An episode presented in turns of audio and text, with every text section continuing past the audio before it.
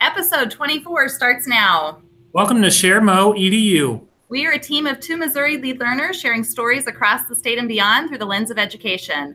I'm Dr. Renee Hawkins, principal at Maple Elementary School in Smithville, Missouri. And I'm Dr. Eric Carlin, elementary assistant principal at Maple Elementary in Smithville, Missouri. This week's guest, Rebecca Coda, describes herself as a Christian, educator, boundary pusher, ambassador of hope, and writer.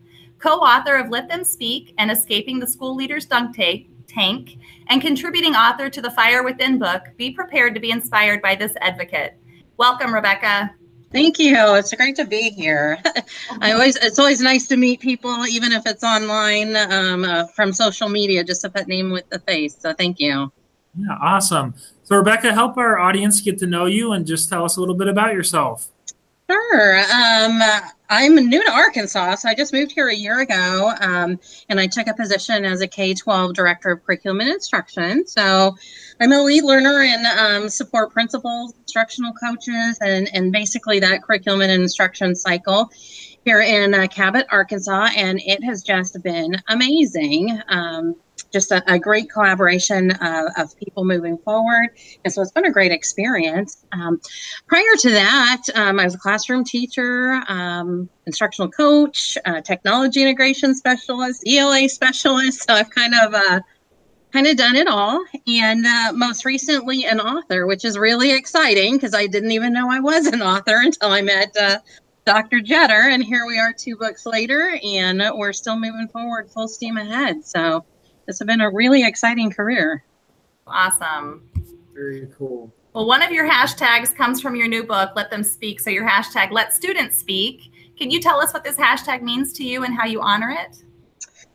Yes, really, it's about honoring students and their plot lines. Um, because really truly high quality customer service for kids it's all about relationships and connecting with kids. And so many times as educators we just we tend to miss the boat because you know we're meeting in plcs we have data chats going we, we've got every schematic uh, running in the background trying to figure out how to support our kids and we the crazy thing is we never really even stop to ask them what they think. And it really truly is that missing data point but it's more than that. Um, it's really about relationships and um, making that lifelong impact on kids. In fact this morning i uh, was looking uh, or i created a tweet. It was along the lines of our, our students aren't going to remember our lessons or our lesson plans but when we empower them with student voice, it has that possibility of really impacting them for a lifetime because they're going to remember those relationships and they're going to remember um, that investment um, in them and their hopes and dreams to ultimately. I mean, really, the bottom line is we need to help them lead a good life. I mean, that's the bottom line. It's way more than school, it's about them being happy. So.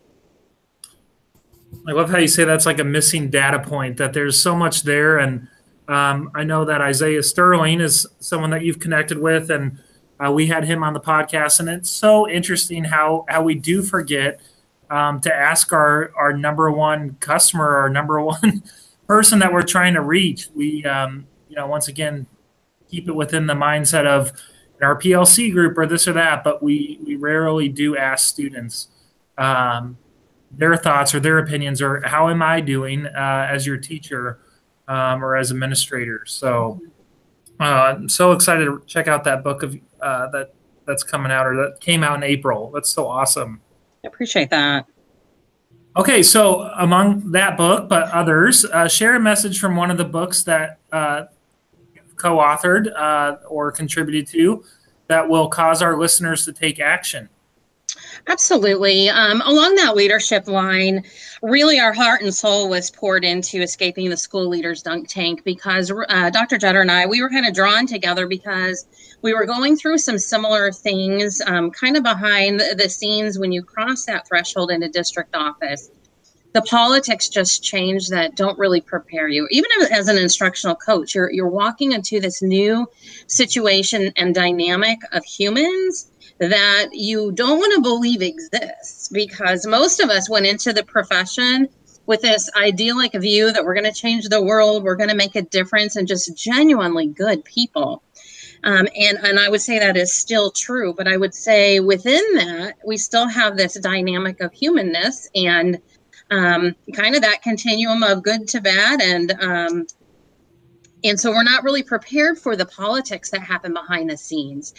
And so through our conversation, we really found some commonalities. Um, had talked to so many other educators, and it was just this undercurrent of nobody's really talking about adversity and that human element um, going on behind the scenes. And so we were drawn to each other's stories, and then we were drawn to everybody else's stories. And we just kept collecting these vignettes of educational leaders that were trying to do good, that, that had good intent, doing the right thing, but found themselves tangled in this web of adversity um, that just kind of happened not seeing all those signs along the way those those little uh, mile markers that could have been clues to course correct or maybe handle situations a little bit differently. And that goes for dr Jetter and i. Um, we've made um, our mistakes along the road. And so really we walk through those vignettes of the teachers and the adversity that they face but we deconstruct the situation to really talk about you know what happened behind the scenes and what could be done differently but pretty much, or for the most part, our my very favorite part of the book is that last half of the book when we talk about prevailing. So, what are those things that we can do um, behind the scenes as a positive, thriving leader to set boundaries and and and really thrive? And, and it's something as small as giving leaving positive notes on people's desks and, and killing people with kindness um, so even along that lines or along that line, but it's also surrounding yourself with an army of positive people. So really, truly building that PLN, building a um, a positive digital footprint, and and really um, moving beyond that um, level of adversity to thrive, and knowing when to retreat. So when you know, you can kind of feel you're hitting that um, that point where things are taking a, a, turn in the negative direction, you know who to go to and you know how to go back and fill yourself up because we have to be strong and thriving and happy to really be able to lead people in that direction too. So knowing when to retreat or knowing when to cut bait and jump ship, it's okay. Um, but it's that self awareness um, and, and putting boundaries in place so that ultimately we can thrive as leaders and prevail. It really goes with your theme of hope. It does. shining in the background. Yes. That's totally my word. yes. Those those little acts of kindness go a long way and that focus on positivity is so important. Yeah. Yeah. Okay, reflect on these statements. Right now, one thing that is going well for me is, and I want to grow by. Ooh, well, here's what's insane. What's going really well for me is um, being an author and writing. It, it seems like even the Fire Within book, that one came after these two books. And honestly, it's like my most powerful writing. So it's crazy that I keep getting better and better at that. But I think it's because I'm more and more vulnerable. I don't, it's not the act of writing and the words, it's, it's the level of vulnerability and willingness to share, I think. And um, so that one was probably the most uh, personal and close to my heart. And, you know, I could read it again and it, it would um, draw emotion. So that authorship piece is uh, really amazing. Um, a growth point for me is really mastering that art um, of speaking because I'm always grasping for words. Um, even live in this podcast, you know, because my I'm I have a dialogue running in the back of my mind, um, and then at the same time, like I want to make sure I articulate the right words. And so, really, um, I'm going to be pouring some time into just some speaking coaching and getting better at that because it's not it's not my strong suit. Authenticity is, but really that wordsmith of um, saying things articulately, it doesn't always come natural to me. Well, I wouldn't have guessed that. Yeah. Thank you. Uh, what three words would you describe uh, use to describe the person who has made the greatest impact on your life, and why did those words come to mind? Ooh, that's tough. Uh, so I'm thinking it through. Um, I'm going to say unconditional, and, and really about every aspect that that idea of unconditional love. Like, there's nothing that you could do to change their you know love for you and understanding of you but really, and also also having a belief in me greater than maybe what I have in myself. Um, and then probably just a challenge, a, a new challenge to rise to. So maybe unconditional belief and challenge. Great words. What's been a game changing moment for you in the field of education? Ooh, this one's really recent. I had the biggest cognitive shift. Um, like I literally was blown away about three weeks ago. Um, since our book, Let Them Speak, came out, and student voice is really something that the nation is rallying around and, and really tuning into because of the importance of it. Um, I had uh, Dr. Erin Raab from uh, Stanford reach out to me, and she is the co founder of reenvisioned.org. And she has interviewed over 10,000 students about student voice. And so we were talking and she she kept asking me, she's like, so what is it ultimately that we're trying to do with our students? So we want to empower them with student voice. We want those connected relationships, but what is that ultimate goal? And you know, I'm like, well, we, we want to make sure that they're they're prepared, they're going to be successful in the real world, and she said well what if we if we zoom out just a little bit more what if it's bigger than that? What if it's to help them have a good life?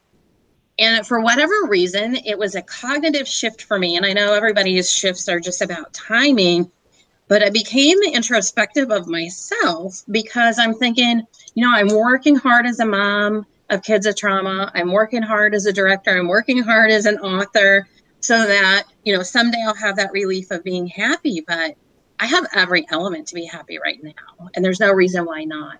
But the second shift to that was of our students because i struggle with kids of poverty um, kids in other cultures that you know you can even see their third world situation on tv and it just like tugs your heartstrings and you just want to like melt into a puddle but really if you deconstruct what makes a good life there's a high potential that they're happier than I am, or there there's a high potential that they're happier than somebody else that has a million dollars a month coming in because of the love of their community that they're surrounded by.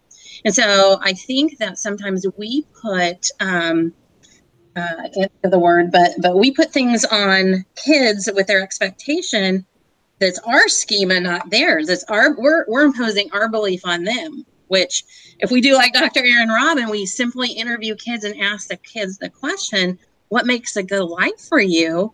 And we work backwards from their goal and we help them meet their goal. Then we have authentically, really, truly made an impact on humanity rather than imposing like our version and perspective of a good life. So like it just blew me away. Like I'm still processing it um, because it was a mind shift for me. Probably shouldn't have been, but it was. Yeah. That's really powerful. It is, yes. Powerful.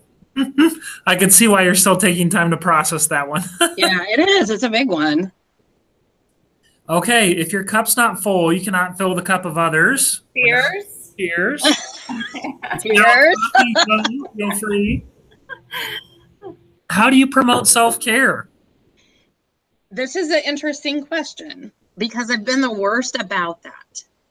Um, but ever since I've I've had that cognitive shift, I have completely changed and altered the way that I even exist. And and interestingly enough, and this sounds crazy, but I'm learning to put myself first instead of last because of that reason. Because I I understand that um, if I am not filled and genuinely authentically happy, then I can't transpose that or offer that or give that as a gift to anybody else. And so I've, I've kind of shifted things. And, uh, you know, I live in a lake community. So now it's just like, oh, I'm just going to grab the dog and go walk around the lake. Oh, I'm just going to do it, you know, what I want. But beyond that, it also is just having a, a community of just amazing people, even on our Voxer group, you know, we can I can get up up and shoot a vox to, to any of those in the prevailing leaders group and just have an army of people to support um, but the biggest piece probably is retreating. So, for example, the next week I'm going to be going out of town and I'm shutting off all social media. Like I'm going to totally go dark. Other than I told Dr. Jetter in case there's something big, text me. But other than that, I'm going dark, you know. But really, truly setting those boundaries to specifically unplug. Um, it's hard. So I don't know if my advice is super big or super um, impactful, other than you know you just have to learn to retreat and you have to see when that's starting to waver, and when it is, you have to dial back and reflect. I love that. Our um, vacation that my family uh, takes in July, I do that too. There's really no service, but then also um, it's way up in Minnesota, right by Canada, and um, so I shut my phone off from like the day we left to like that next Monday when I like walked back into the office. Um, it was so great. And I don't know, you know, how many days it took me to kind of like be okay with not having my phone on me um, or like checking something. But um, I hope to uh, do that again this year and then have little, you know, components of that built in through the year. And there's, you know, people have said, I shut my phone off to a certain time, or you know, there's apps that shut off certain apps. An app to shut off apps. That's awesome. Um, but uh, you know, there's there's so much of that where you need to kind of live in the moment or do one thing right then and and wait on other things instead of trying to balance it all and and doing a little bit here and there and not doing a great job at it. So absolutely. Okay, this month we are promoting hashtag Find Your Jam July. What's your jam and how do you empower yourself to grow in this area? Ooh, my jam. Well, probably my biggest jam right now is the social emotional learning piece in the students of trauma because it's something that um, is growing exponentially in our nation. But again, it's one of those um, less talked about uh, topics. And currently in my district, we do have a high number of students that have really high needs. And it, it's such a high number now.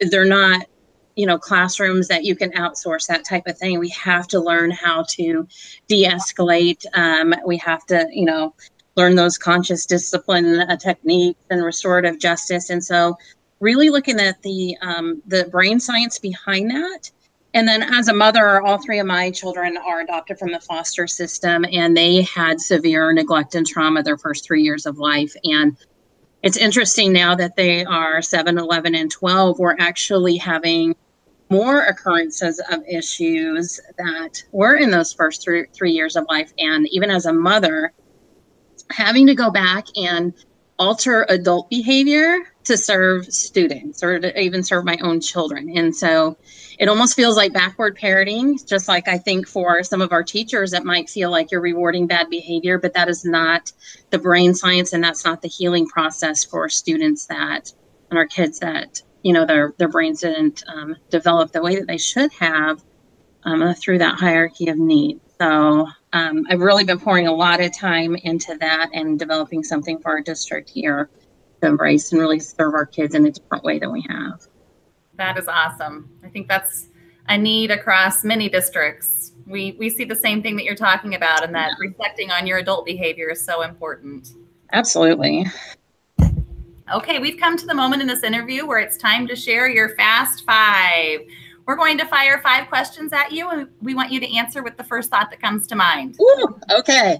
All right, here we go. Renee, fire away. What was your best subject in school? Best probably uh, reading, writing, ELA. Would you rather be transported permanently 500 years into the future or 500 years into the past? Ooh, I would say the future for sure. Like I like living on the edge. what do you want to be when you grow up? Uh, I think a photographer or an artist. Okay. I know that's two, but that's okay. what's what's the best gift to give an educator? Ooh, I would say hope. I know. really cool signs of hope in the back. I mean, I mean, more decor. Give a shout out to one person you want to tune into this episode. Ooh, I would probably say, um, hmm, I got to think bigger than little, right? so, ooh, I want to think global big. I don't want to think probably Bill Gates. How about that? All right. we'll, we'll tag him in there. Well, thank you so much, Rebecca. We've seriously enjoyed uh, getting to connect with you and, and hear all these amazing things that you're doing and um, just the passion you have for some of these things like trauma informed care um, and just uh, helping other leaders and, and teachers get through some of those tough situations. Is there anything else that you would like to share with our listeners or any closing statements? No, I would just say just always try and duplicate one. So it's really all about your sphere of influence and not having to take on the world, but whoever's in your presence that day, just making a positive impact. Awesome. Yeah, great message. Thanks, Rebecca. Thank you. Tune in next week to learn more as we share mo edu.